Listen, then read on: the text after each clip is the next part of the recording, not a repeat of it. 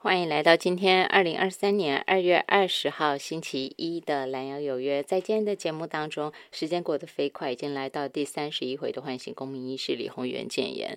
我想最近哦，大家看到了很多的新闻，有很多的重点开始在发展了。除了在国际之间，当然大家非常关心的是土耳其叙利亚强震的后续。那我们也看到。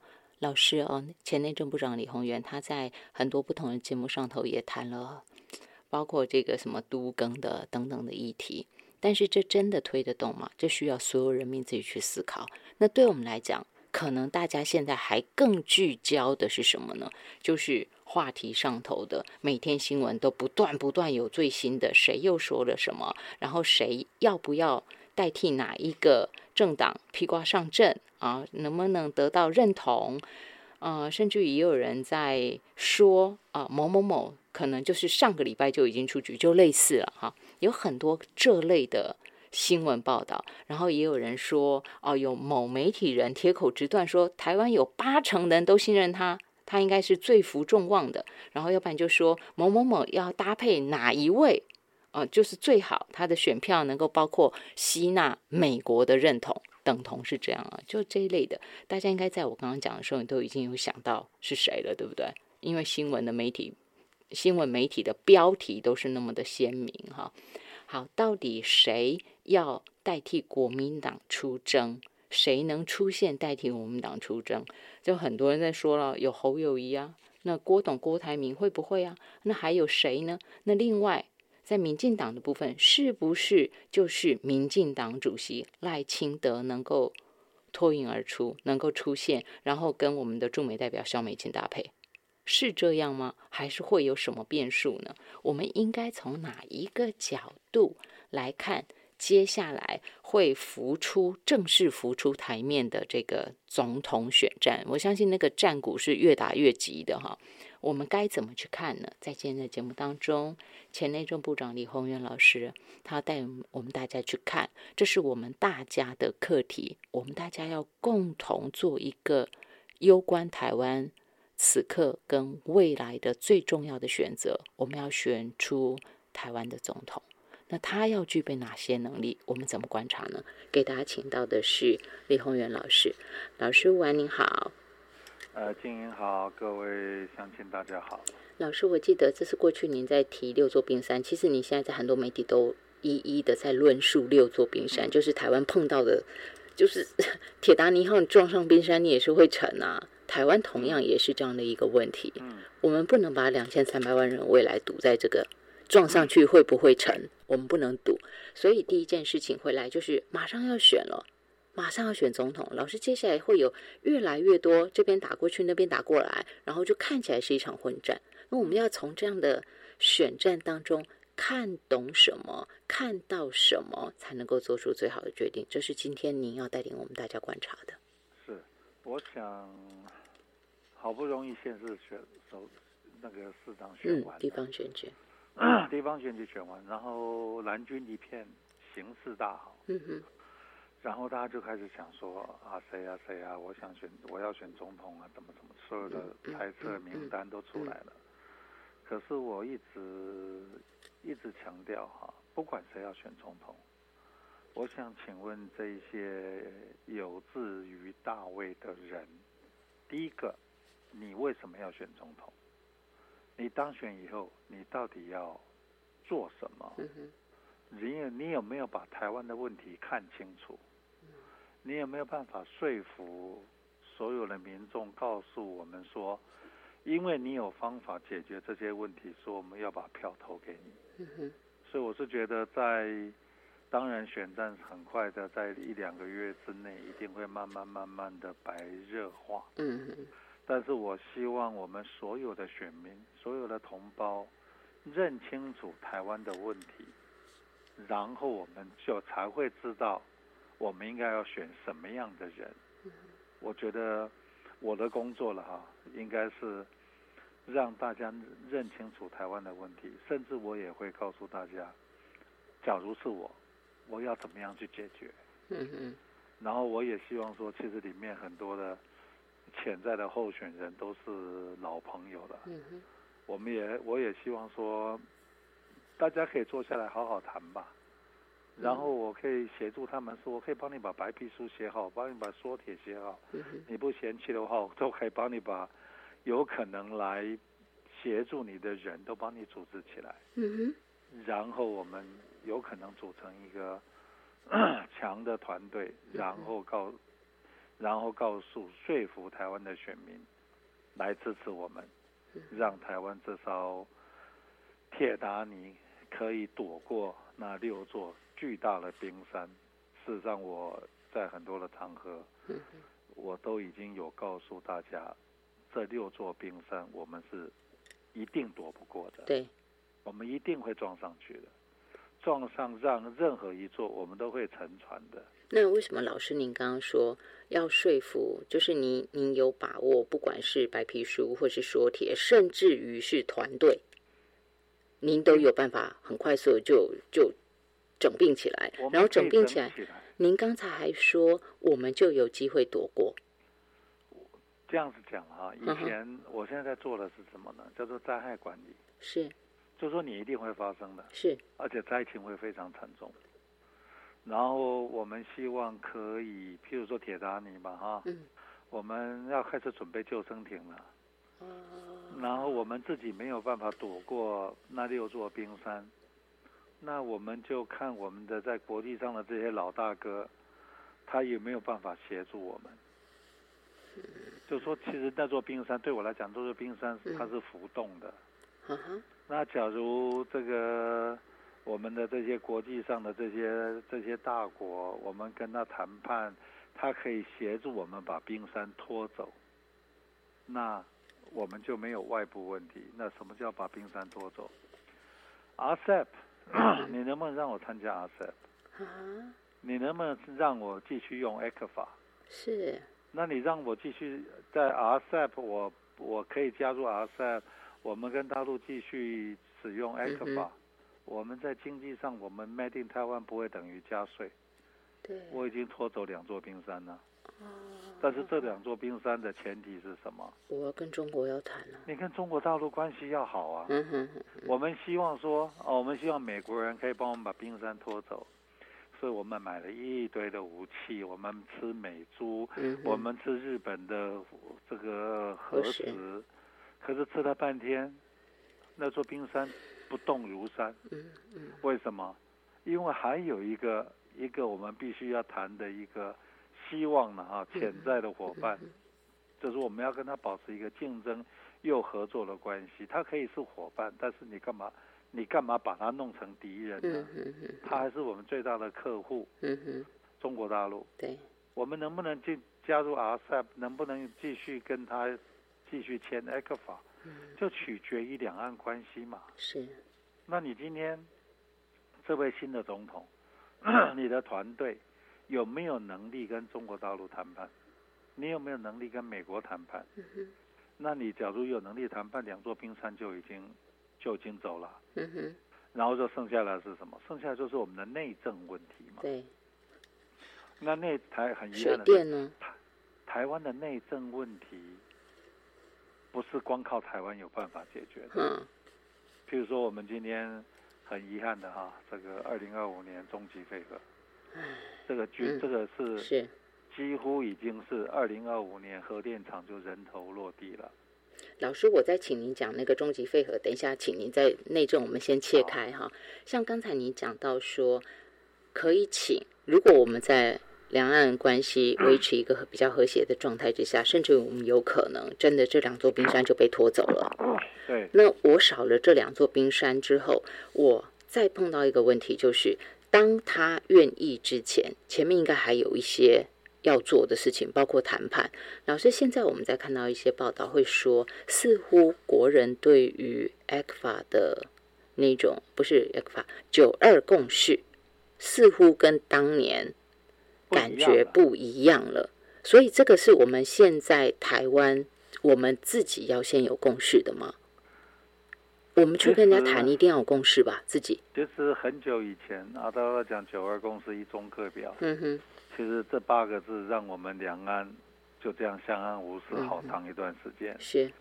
然后台商也在大陆想在以前呢曾经享受蛮好的待遇，是中国大陆也给我们让利。好，说实在的，我们一年一年从人家身上赚了一千八百亿美金，到了今天都还是，嗯哼，甚至非常讽刺的是，民进党是反埃克法起家的，靠了太阳花反埃克法。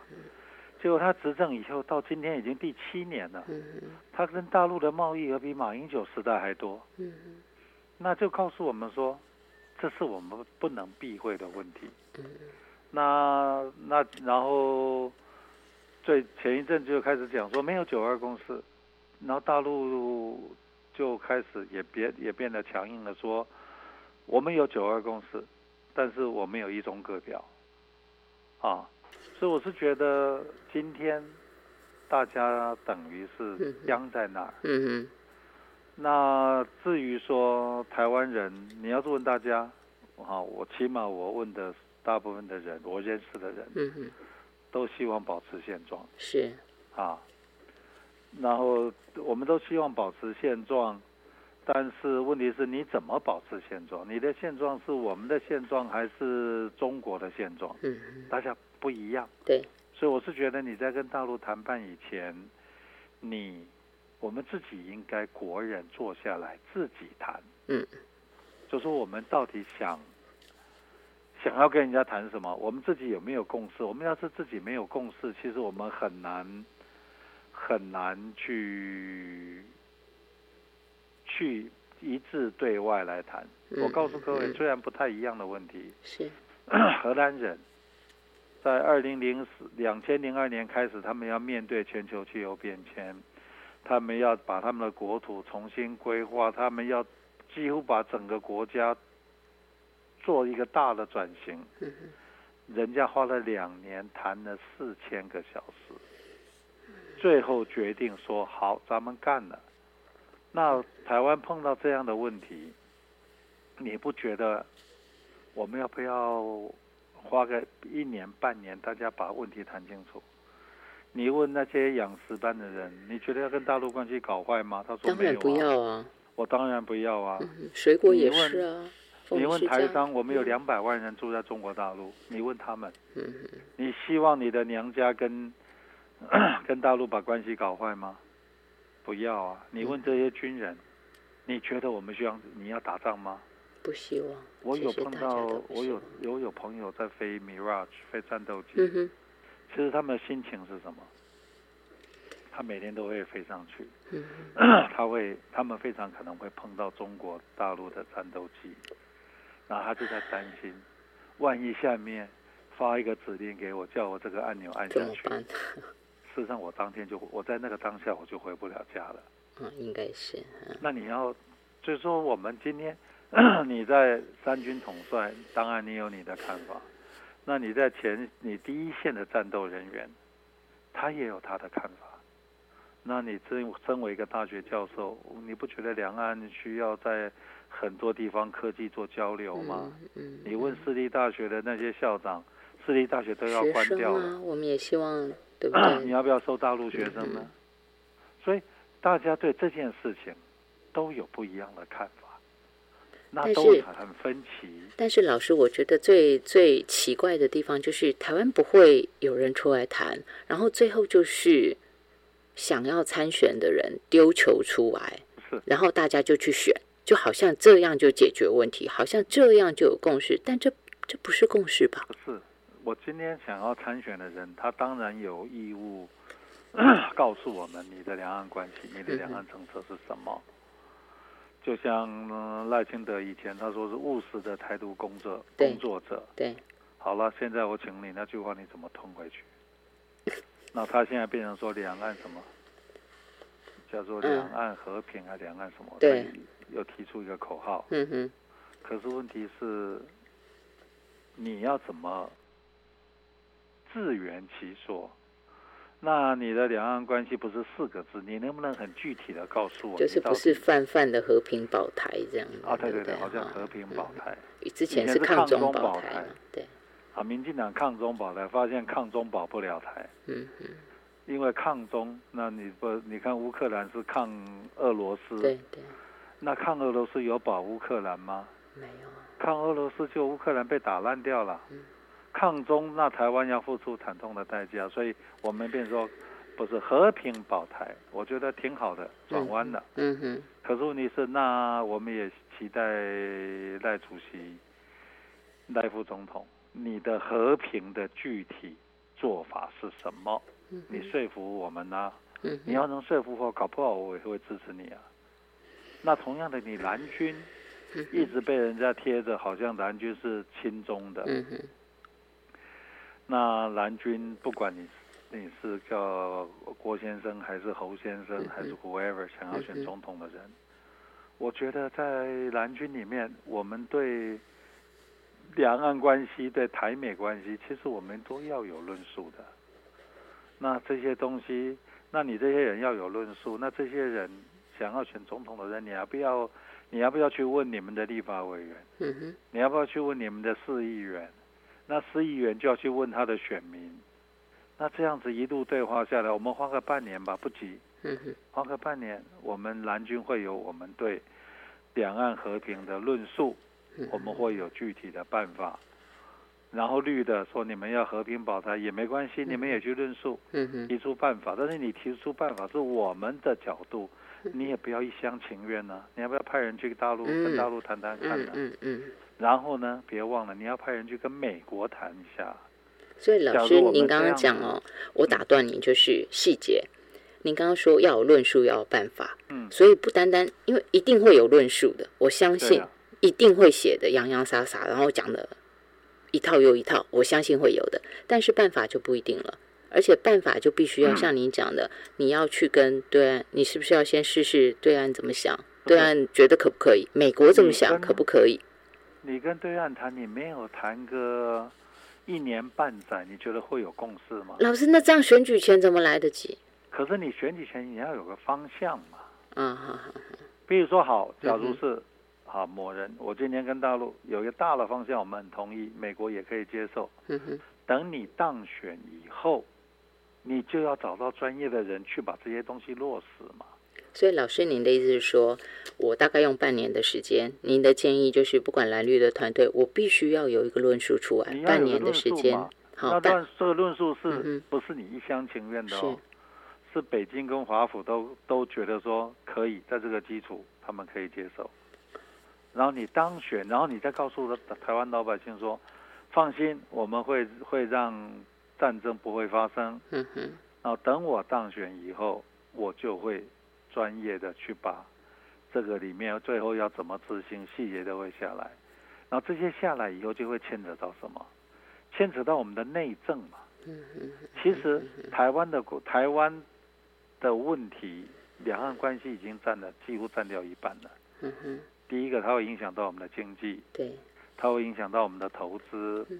它会牵扯到我们到底是这些这个学校有没有办法收到学生。我们这个科技交流等等等等，跟美国的关系就会牵扯到我们的国防政策。对，对对，就说这个东西就是两岸关系、台美关系会影响到我们的内政。嗯哼，因为我们是一个外贸导向的国家，所以这些东西都弄完以后，后面就是什么？就真正的柴米油盐。嗯哼。那么再等一下，下一段我请老师谈内政。但是在台湾的这一段，我还稍微再请您补充一下。您说半年的时间是我们自己内部蓝绿都要做完这个功课，然后给人民，对不对？他在给人民的同时，我们会看到吗？我们会看到他抛出风向球，大陆有所回应。当然不可能签得下来什么东西，但是大陆应该会有，大陆会有表态，然后美国也应该会有表态。我们会看到这个，对吗？你不觉得每天你看大陆的那个发言人？对呀，会讲话嘛，对不对？他们都每天都在讲话，你有没有仔细听着人家在讲什么呢？嗯嗯。然后你美美国个美国的白宫发言人也一天到晚在讲话。嗯。那你觉得这些人在讲话，他为什么要讲话？最近在喊话说，我们的议员来，希望大陆不要对台湾怎么样？那你觉得这个铺陈是什么意思？要来，就告诉大家麦肯锡要来了。嗯，要来。那你觉得，假如我们判断一下麦肯锡高调了来，我们觉得会受伤惨重。嗯哼。那我们要要不要去协调？他说，最近要要选举了，事实上台湾两岸现在很紧张，能不能请你暂缓？嗯哼。然后呢，假如说你要来，可不可以低调的来？嗯嗯。而不是高调的来。嗯。那这个这这，他假如低调了来，那大陆就会觉得说，我我对你的喊话，你把我的面子顾住了。嗯哼。所以，假如说我我我也不得不有动作，但是那个动作可能就是形式上我做一下动作，这件事情就先搁着。嗯。那他假如是一个高调的来，好，就最近又发生一件事情哦，我们蔡总统要去中南美访问喽。对。他要路过美国。因为最近小美嗯那个驻美代表要回来嘛。我请问你，他路过美国，他假如真的到了。D.C. 那这个问题就大了。华盛顿 D.C. 那这个问题就会很严重喽。嗯哼。那你到中南美，以我过去去中南美的经验是，你要到纽约转机。那你要是路过纽约，那这是一种姿态；你路过迈阿密是一种姿态。那你路过迈阿密，然后是美国的谁上来跟你见面？对，嗯那又是又是另外一种姿态。所以。这里面都有很多的巧妙的外交的语言，然后这里面就是中美的，不要说角力吧，你不觉得中美不需要谈吗？大家最近看到什么啊？气球事件，你们只看到气球，可是你有没有看到布林肯他去大陆这个延期了？嗯。可是叶伦，美国的财政部长必须要赶快去大陆，对，因为中国在抛售美国的美债。嗯然后大家大家台湾人可能都没有搞清楚，中国是美国的最大的债权人，而且这个好久了。然后他是美国最大的债权人，美国都动中国的一个动作，可能都会对他们造成很大的影响。嗯那你觉得？那当叶伦去跟中国大陆谈的时候，第一个他会不会附带说，那假如你要我不抛售美债，可以啊，按你台湾问题，你你要怎么样跟我达到一定的平衡？你要不要让步？对，那这些都是同时在发生的所有的事情。很遗憾的是，我们就在这个风风暴里面，我们如何找到一个？风比较风平，风浪小一点的的地地方，可以让我们安身立命呢。那第一个，你要有一群非常聪明的人，你要有一群可以去跟美中双方去谈的人。我是觉得我们是一个人家的棋子，很遗憾，能喜你喜欢你不喜欢，我们就是人家的棋子。可是棋子也可以。是一颗聪明的棋子吧？你看以色列人，他几乎美国的重大政策都都是受以色列人影响。那这个这个国家比我们小哎，人口也比我们小哎，他们还没有台积电呢。嗯。那你不觉得要不要学学以色列呢？我们有有从人家国家手上身上我们学到什么？新加坡，它不不算一个华人国家，是一个。准华人国家，你看它它的它的整个氛围掌握的多好。当香港发生这个这个事件以后，开始动荡以后，其实它在它一他很快的就取代，希望取代，或者是渐渐取代，甚至已经取代了，他变成亚洲金融中心了。人家看到一个国际局局势的转变，人家 play smart，他就他就。取代了一部分甚至一大部分的香港的功能，那这么一个台北市大小的国家，那你就会知道说这个国家的精英他们有多聪明。嗯。然后这个国家的精英，你去看人家是怎么培养的。然后你在啊，有人就会批评说，你看他们根本一点都不民主，然后他们的薪水是我们的四倍。所以我是觉得，然后我们再问自己：台湾真的是民主国家吗？民主国家可以这样子一举手，我们的钱就出去了。我们一举手，兵役突然从四个月变成变成一年，然后我们一举手，你们公务员，政府跟你签的这些合约全部不作数。我就完全毁约。我们可以这么干吗？这是民主国家吗？信赖保护原则都是不见的，完全不见的。然后呢，民主的精神是法律不溯既往。对，我们今天居然法律可以溯既往，还是选择性的溯既往。然后警察去这个维护治安，结果警察没事啊，学生没事，警察被起诉。然后警察现在不敢开枪。我那天碰到过去的这个警政署的这些老同事。他说：“警察不敢开枪，哎，你一开枪你就准备赔两百万。你今天警察不敢开枪，就看到南部两个警年轻的警员就生命牺牲了。然后一个负责任的警察开两枪，然后呢，然后就陷在一个官司的的一个一个一个一个泥淖里面。然后呢，又要花钱，精神也没有了，甚至是可能这是要付出惨痛的代价。”那假如警察不能保护自己，警察不能保护我们，那你觉得我们是民主国家吗？老师，你这个再问下去，我们就很伤心了。我们是只剩下选举形式的民主国家。我们只是一个形式上的民主了。民主的精神是什么？我请问你，民主的精神是不同意见的人，大家要讨论，大家要辩论。我们现在剩下举手。全部是暴力，是啊，全部是暴力。然后，然后呢？我们整个国家没有政策，没有方向，财财务纪律一塌糊涂，文官系统破坏殆尽，然后政治的专业完全不见了。然后打开电视，都在谈芝麻蒜皮事。然后我们一直都会有内阁的改组，可是怎么改组换来换去，就是那个名单最后被人家对起来的时候，发现哎，只是位置换一下而已，人都一样，差不多的人，位置可能调整。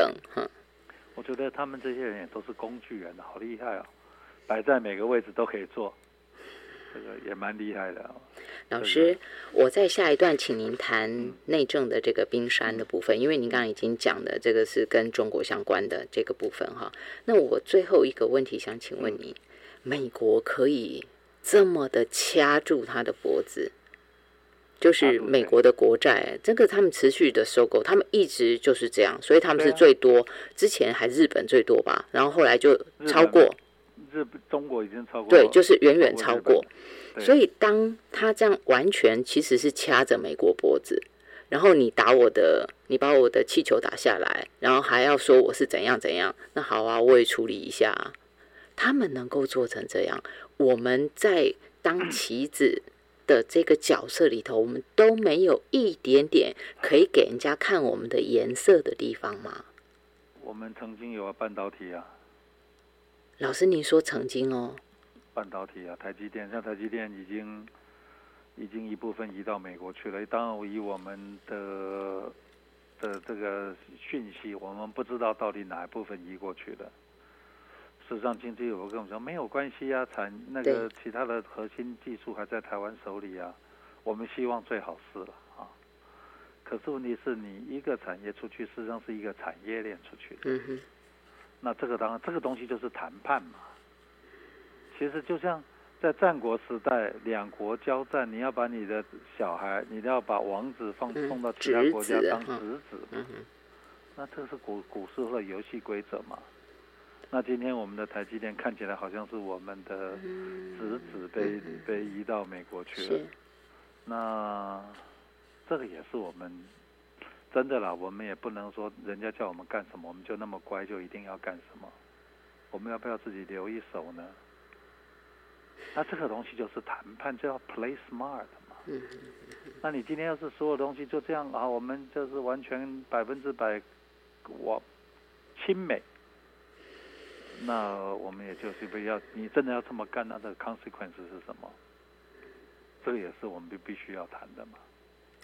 这个都希望在老师说的蓝绿你都要拿出论述来，然后最终让人民看到你是真的有能力治国，真的有能力先透过你这个论述，然后让美国、让中国、美中他们能够就是基本上会认同我们的这个论述，然后会接受这个方法，至少往这个方向去，然后我们才能投票给他们，是不是？老师，你现在教我们的。第一步，美中完全同意我们是不可能的。那我们要看到什么？所以第就最后就是折中嘛。折中。对啊，找到找到一个平衡点嘛。我们能接受，美国能接受，北京能接受，那个平衡点是什么？嗯哼哼哼。好，美中台三方都能够接受。对啊，然后其他还有，那当然日本是听美国的了。嗯哼哼。啊，日本可以完全靠美跟美国靠拢。因为日本跟中国没有什么统一的问题嘛，嗯嗯嗯，可是很遗憾的是，我们跟中国 扯不清的的的历史的纠葛嘛，对呀，文化的纠葛、历史的纠葛，这个都是我们必须，我们要把它从劣势变成优势。我们要从劣势变成优势，老师，我可以这样讲吗？期待大家在这一次的选举当中，我们把颜色放下来。真的，第一步要先看他们端出了什么东西来，那个论述，那个办法。那个有一年美国总统大选，这个 靠了一句 slogan，嗯，那一位候选人就当选了。嗯，那句 slogan 叫做 “Where is the beef？” 嗯，谁？牛肉在哪里？不是谁说的，我不记得哪位总统。我不晓得是。是 Reagan 吧？哦，雷根总统还是谁呀？反正那那个，因为那时候美国经济不好，牛肉在哪里？所以这个总统候选人这个一句话叫做 “Where is the beef？” 就他真的当选了。嗯哼哼。那我们今天，我觉得我们台湾的所有的选民、媒体，假如没有被买走的话，哈，我们要问，不管蓝绿的候选人，牛肉在哪里？哦，真的。你告诉我牛肉在哪里嘛？我们可以把我们的这个这个菜单先列出来，然后这两个厨师要来应征，我们就告诉这两个厨师说：“这是我的菜单，你会做吗？”然后你才知道说：“啊，那你要去准备哪些材料呢？那这些材料你要花多少钱呢？那我这一顿饭要我付得起多少钱呢？你不觉得需要坐下谈吗？”需要。非常非常需要。所以今年的选举的 slogan 是“牛肉在哪里”。我们不能再像过去了。的朋友会跟我抗议，他们不吃牛肉。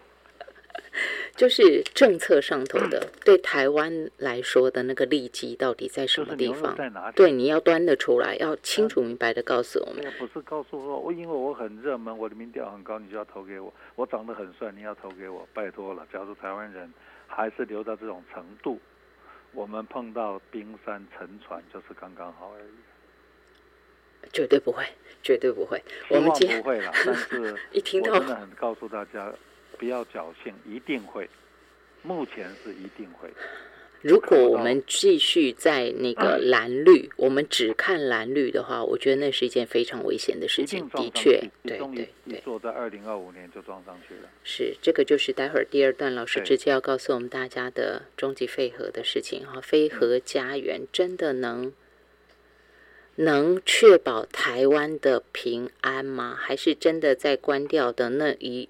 那一年开始，我们就要面对什么样的命运？今天线上给大家请到是前内政部长李宏远，聊到这儿，我们休息一下。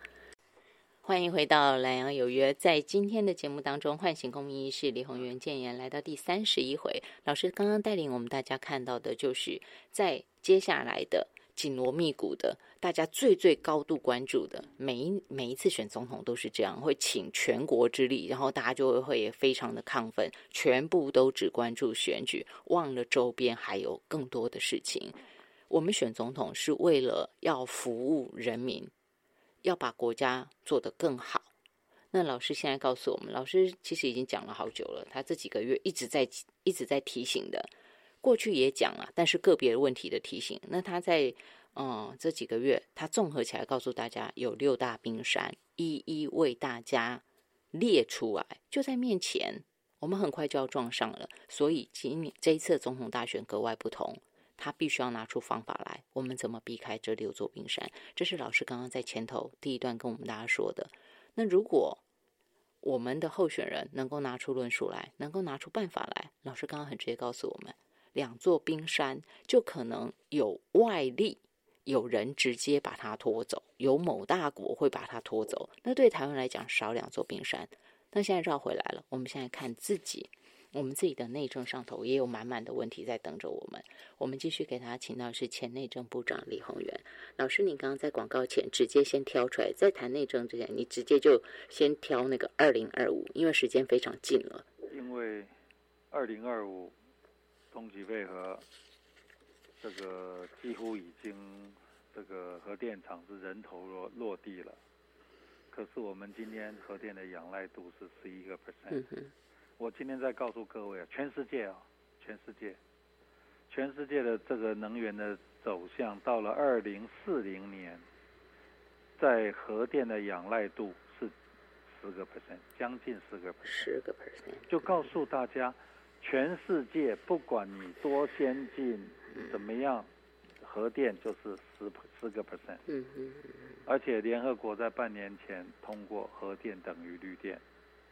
欧盟通过核电等于绿电，然后中国要加盖十几座核电厂，法国要加盖核电厂，韩国加盖核电厂，同同时输出小型核电。对，这个老师去年就讲了，就是说今天这是我们必须要专业的面对的，就跟两岸关系一样，你不能用意识形态在炒作，而且现在。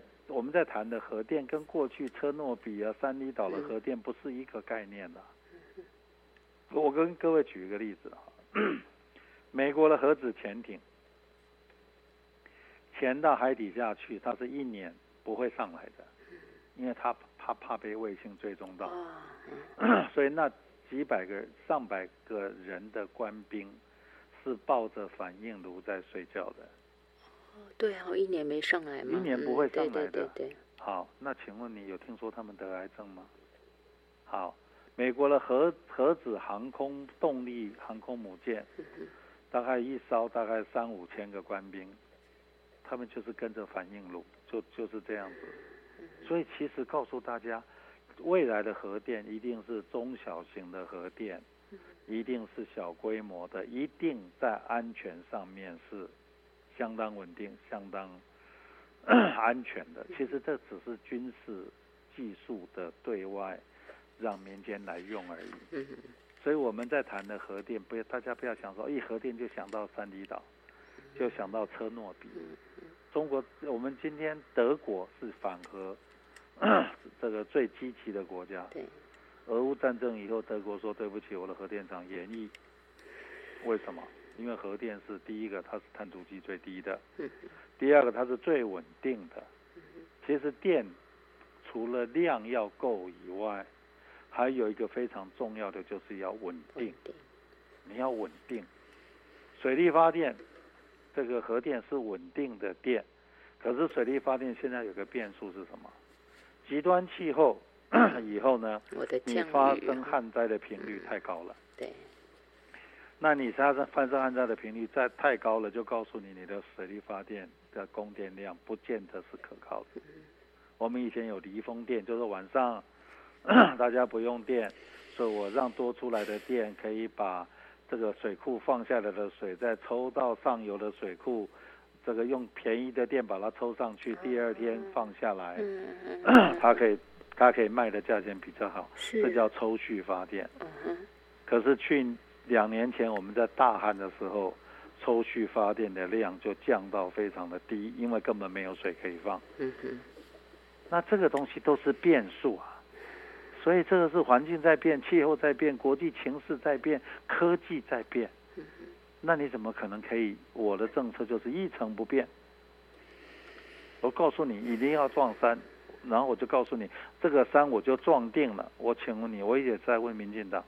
二零二五这个数字，你能不能告诉我是哪个大师算出来的？没有人愿意承认，他就会给我们一个数字叫二零二五。可是全世界就告诉你，到了二零四零年，全世界的核电 ten percent。我们要是跟着世界的超市形式走，我们就是维持今天的核电。我们基本上就在世界的局势里面。然后我们就争取吧。假如你真的要终极废核，你就争取把绿电弄上来吧。是替代的绿电，我要有替代能源嘛。我们的绿电是什么？把我们的种粮食的地方全部拿去种电了。然后你再看吧，事实上太阳能的 efficiency 是不高的，太阳下山以后，它就没有电了。我们的风的 efficiency 也是不够高，而且他们在不同的时间，事实上它的稳定度并没有很好。电很重要的是稳定，稳定。那你要稳定，你就要储能。事实上，发电是一件事情，储电是一件事情，它很复杂的。然后今天我还有一个。大家觉得没有问题的问题就是什么问题？粮食安全的确保啊！你看今今天的新闻是什么？我们的面包价格涨了，我们的小笼包也涨了，什么东西也涨了？为什么？因为俄乌战争，全世界的谷仓的两大谷仓在打仗。因为台湾都是输入的，所以我们很容易就输入型通膨啊。我们百分之七十是的粮食是进口的。对。然后俄乌战争一打下去以后，不知道打到哪哪年哪月，那我们我们的面粉就在涨。那这还是假设你有钱买得到面粉。是了。万一你有钱也买不到面粉的时候怎么办呢？那日本人没看到吗？日本人他们在干什么？知道吗？不知道。日本人就到越南去把一大块地全部框下来。然后种粮食运回日本养日本人，好聪明啊！人家二十年前就干了。二十年前，对。那为什么你你觉得他要做这件事情？他们他们要做哪些事情吗？还要送越南河内国际机场，他送的。我要关系好啊。高速公路，我我送的，所以我跟你有这样的一个。政策你会给我，嗯嗯嗯可是你觉得我送高速公路、送国的河内机场给越南、日本有赔吗？没有啊，没有啊，日本商社去盖的，啊对对，创造日本的就业机会啊，这个才叫做南向嘛，拜托了。所以老师，我们也七年过去了，能不能民进党政府告诉我你的新南向南向到哪一国去了？老师，那这样我们要怎么办？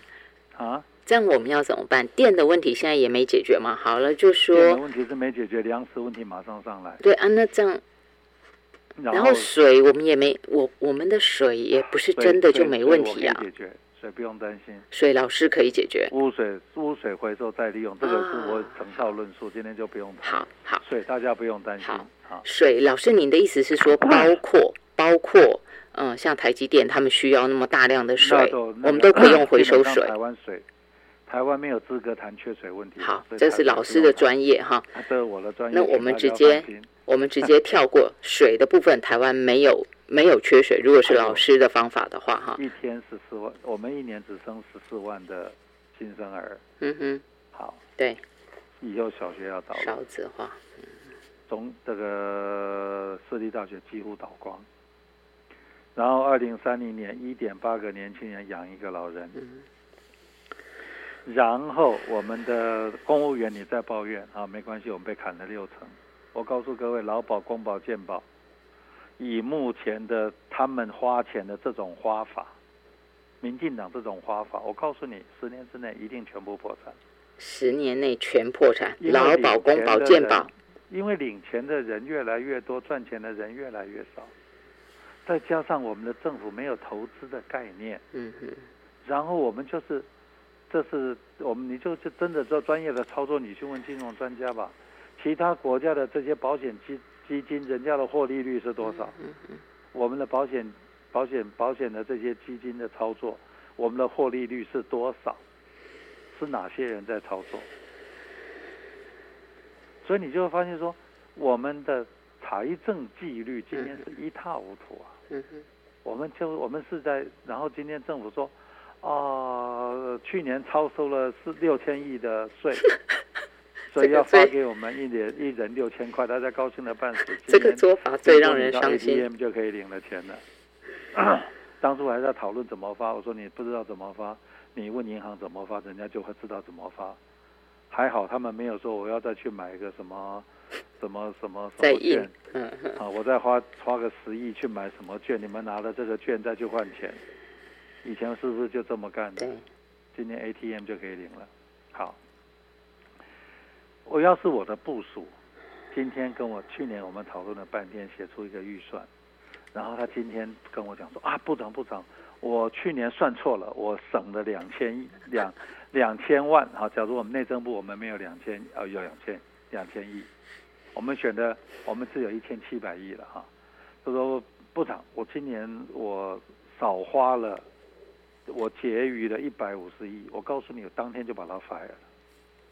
就说你在编预算的时候，你怎么会编的这么不精准？嗯嗯。你怎么没有？你这六千亿你没有办法掌控。嗯嗯。然后你今天这笔钱六千亿出来了，你觉得我们政府要干什么？你负的债你要不要？你要不要还掉啊？要啊，长债短债我可以处理啊。对。第一个。嗯。第二个，你六千亿，假如假如我今天是这些大企业家，我六千亿拿去投资，我赚六兆，不是更好吗？嗯嗯。我一袋种子，我可以撒一亩田。让大家长期有饭吃，结果今天的民进党说，我一袋种子煮成两锅饭，大家一人吃了一碗，吃完以后拍拍屁股没了，明年没种子了，不不不不，没有种子来来来来种田了。今天的政府的程度仅止于此，我们的老百姓，我们的这些民意代表的程度仅止于此，你希望我们怎么样？财政纪律是一个非常严重的问题，少子化是一个严重的问题，急速老化是一个非常严重的问题，而且都很需要钱，每一个都是钱。对，但是我告诉你，假如你让我们来操作，我来操作，我告诉你，他他会赚钱的。老师有说，你会把冰山全部融成一个，然后来解决问题。这里面，我们台湾有什么？我们中南部，事实上，我们真的中南部很抱歉啊，穷乡不好讲了，穷乡僻壤。因为年轻人全部到对外移来了。对。中南部的地价非常便宜，土地成本很低。我们中南部的气候是数一数二好。我们的东部，我们的我们的东部，我们的中南部不输给夏威夷。嗯你觉得，假如你很聪明，你要干什么？我把它变成亚洲最有钱的人的退休天堂，然后呢，我把你们的这些人的钱赚了，啊，然后呢，然后再养我们自己的老人嘛，嗯嗯嗯嗯，然后才能谈高铁要不要去屏东嘛，建设是后面了，这时候你才来谈高铁嘛，你们没有事没有那个目标，你谈谈高铁干什么呢？到时候谁做呢？谁花得了那个？谁花得起那个钱？那你。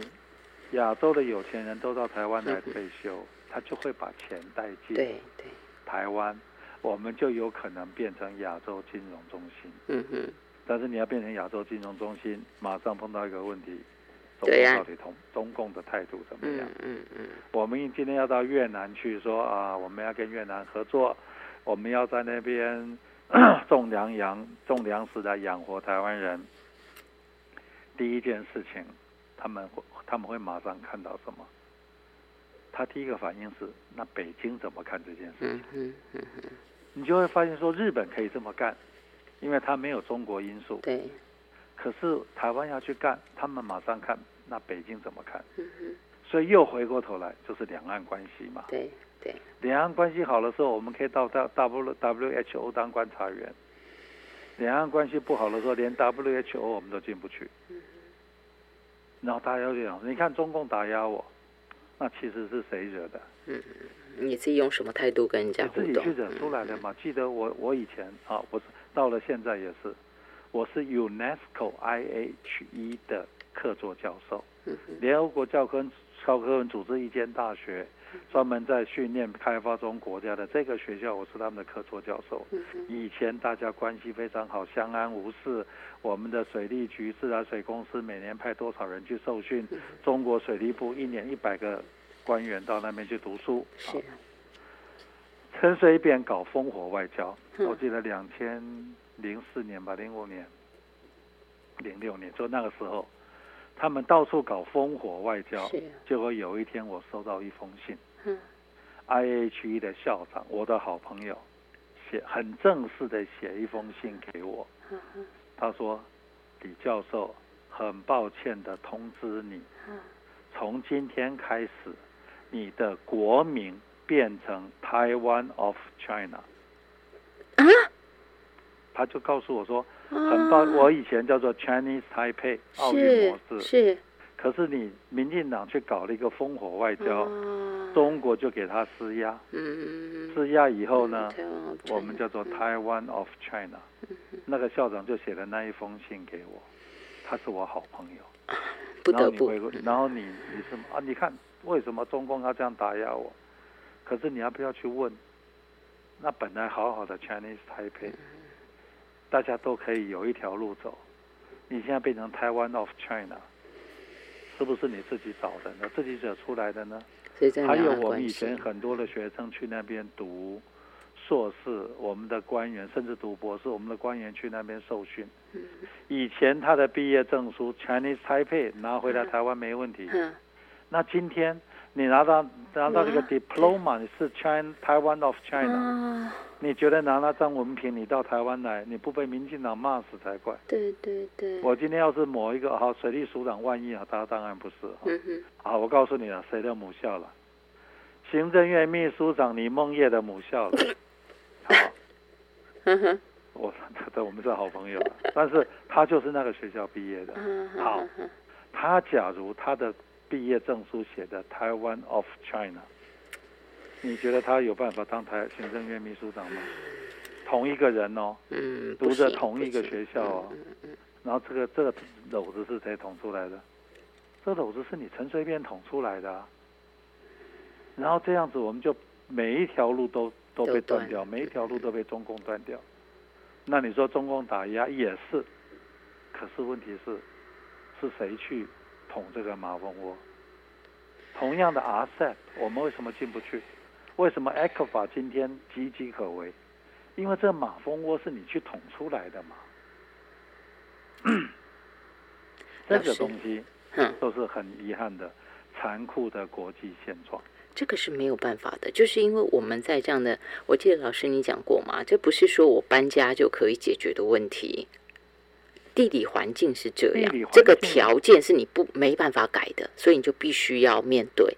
所以我常不不见得开玩笑，就是我们今天看国际哈，香港最大的遗憾是离中国大陆太近，这个新加坡最大的遗憾是离中国太远，台湾我们是离中国不近又不远，好像是一家人，又好像不是一家人。我们就利用这样一个模糊空间，其实可以创造出很多的利基点。是，可是我们这个模糊空间，我们把它选边站，结果它不但没有办法变成我们的最大的利基点，反而变成我们最大的 handicap。今天大家觉得啊，中共的飞机这样子飞，呃，也不过是我们在我们就在这个电视上互相叫一叫而已。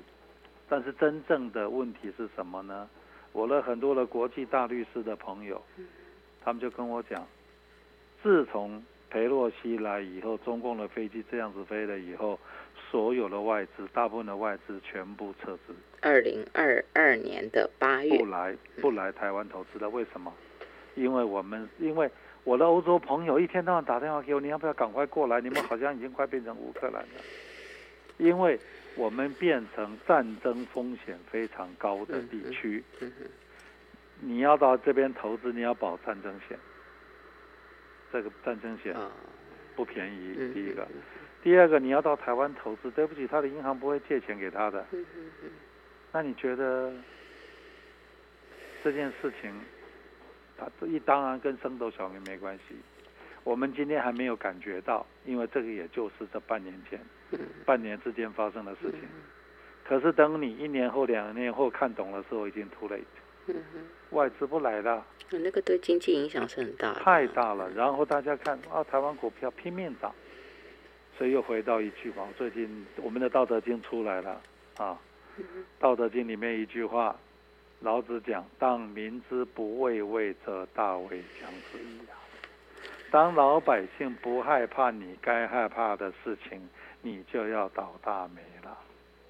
老师，我不想倒大霉，我不想倒大霉。台湾今天的现况，不想倒大霉，就要好好选这一次的总统大选。你不想倒大霉，就好就选一个聪明的船长，他有一群很专业的大副、二副轮机长，我们让这艘船可以避过冰山，让这艘船撞破了洞可以补起来。我们现在是在做危机管理，甚至甚至在做生存管理。老师，你刚刚讲的生存管理这些在在都谈到了，但是有一点哈，还没有请您说到的，就是你每一个你都已经讲到方法了，嗯，没说到是电。老师以目前来说，我们看到是终极飞核二零二五，然后另外的一块就是我们的绿电还没有上来，那电的问题，今天二零二四总统上来，二零二五关掉，如果今天假设。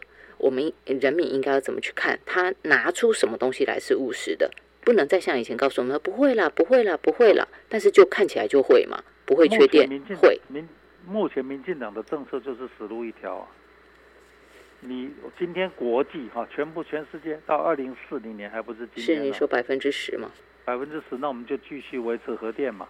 嗯哼。百分之十的核电，然后我们就要开始谈第一个。我们也没有省电，嗯哼因为我们的电是亚洲最便宜的，对，我们都在补贴。那是不是政府可以讲说，我定出政策给胡萝卜给棒子，所有的大企业你必须要用节能设施，你必须要实施清洁生产，你要有循环经济，你要把碳足迹降下来。你发电的台，我们中国发电的 efficiency 有没有可能提高？这个东西叫清洁生产，它是有可能提高的，但是你就是要投资，你要更新。那你这六千亿是不是就应该投到这个地方来？那你现在中小企业、大企业，你不用担心，台积电、台塑他们都在做，他也必须在做。可是问题是，他们的十分之一的电费是我们补贴他的耶。我们可不可以告诉他们说，啊，对不起哈，我们电你要用合理的国际的行情跟政府买电。但是呢，你今天假如愿意这么做，我在政策上怎么样可以给你方便？